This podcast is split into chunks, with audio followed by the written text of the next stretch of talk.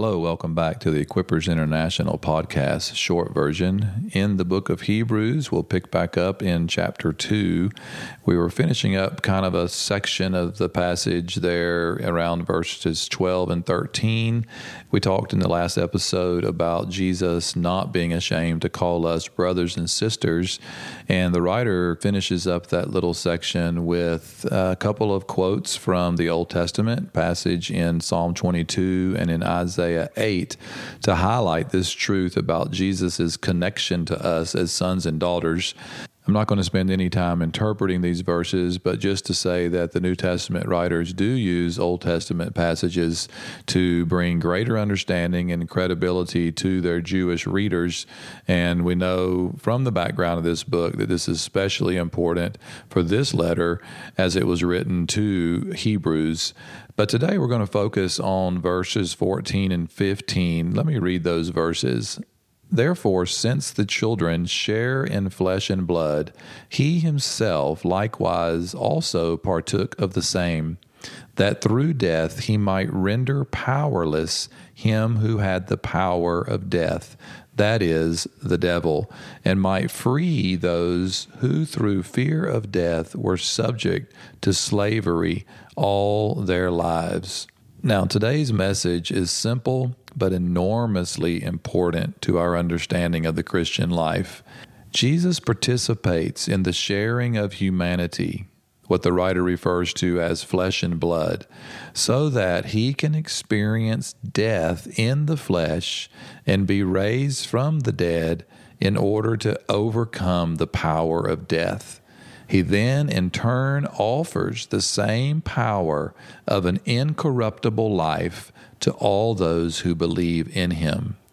Receiving what Jesus offers frees us from the fear of death that the devil uses to keep us in slavery in his lies and deception. Now, I want to make a couple important points along these lines, and then we'll end with a thought for the day.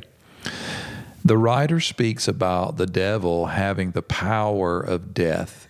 Now, this does not imply that there's some type of cosmic dualism where God has the power of life and the devil has the power of death. The word here is not the traditional Greek word for power, dunamis. It's a word more along the lines of dominion. It has to do with the fact that through man's decision to disobey God, death entered in. And through his involvement of deceiving man, the devil has this area of dominion on the earth in the realm of death. So it's not that the devil has some inherent power within himself to bring death. It's actually the decision that man made. Paul talks about it in Romans chapter 5. He says, and I'm paraphrasing, that through one man's disobedience, sin entered in and then there was death. So death was brought in. We know that the commandment that God gave Adam in the garden was that you can eat from any tree in the garden except for the tree of the knowledge of good and evil. And when you eat it, surely you will die. That was a death that entered into mankind. That simply means that Adam and Eve were created to share in the incorruptible life of God. They were created in a condition by which they would never physically die. But when they ate from the tree, the enemy used that disobedience based on the command that God had given them, and death entered in. And the process of death began to work within their physical bodies. And we know that they eventually died. And that's exactly what the writer is talking about here. The devil has this dominion in the realm of death, but Jesus disenfranchised the devil of his dominion over death when he was raised from the dead because he was the first man in his humanity, sharing in the flesh and blood of humanity, who died, who was buried, but by the power of God was raised and brought back from the dead. This is what I believe to be the most fundamental and important truth of the Christian life. Sin and death are inseparable. Death entered in through sin, and the death of Jesus on the cross for sin removes the ultimate consequences of sin, which is death. Now, living free from the power of sin as a benefit of the Christian life it's incredible. God gives us power over sin with our union with Christ and with our co crucifixion with Him. Romans chapter 6. I don't have time to go into that. And it's a beautiful, beautiful truth and one in which I appropriate daily in my life. But the most important truth is that Jesus overcoming Sin at the cross means that death has been defeated. This is why Paul says in Romans 8 2 that Jesus has set us free from sin and death. So, as a result of this powerful truth, we are set free from the fear of death.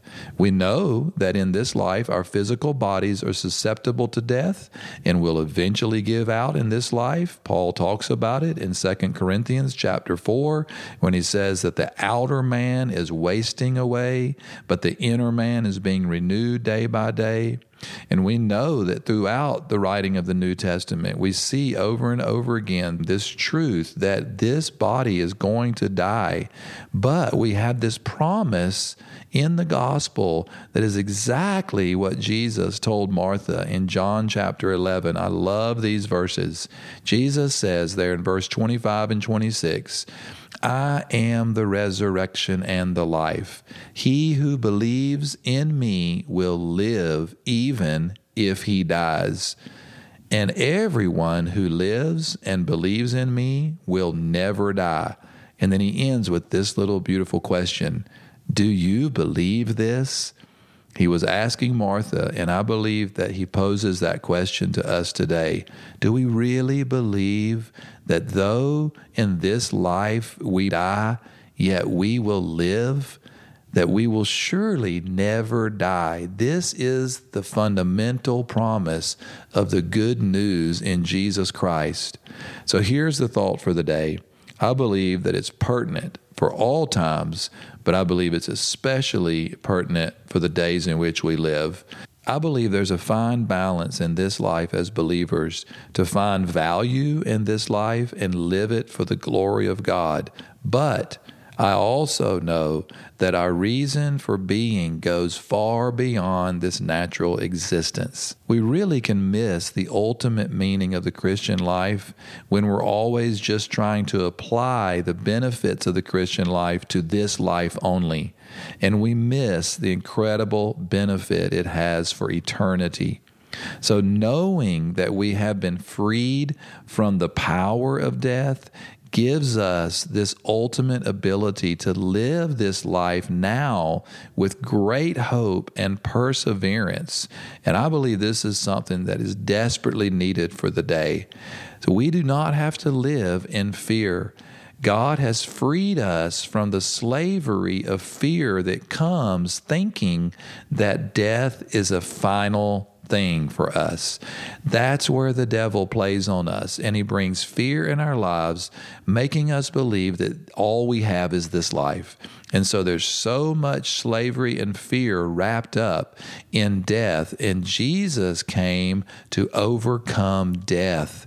Will we physically die in this life? Yes. And will there be loss? And will our loved ones miss us? Depending on which side you're on, whether you're on the side of losing a loved one or whether you're on the side of being the loved one that's lost, there is pain and there is a missing.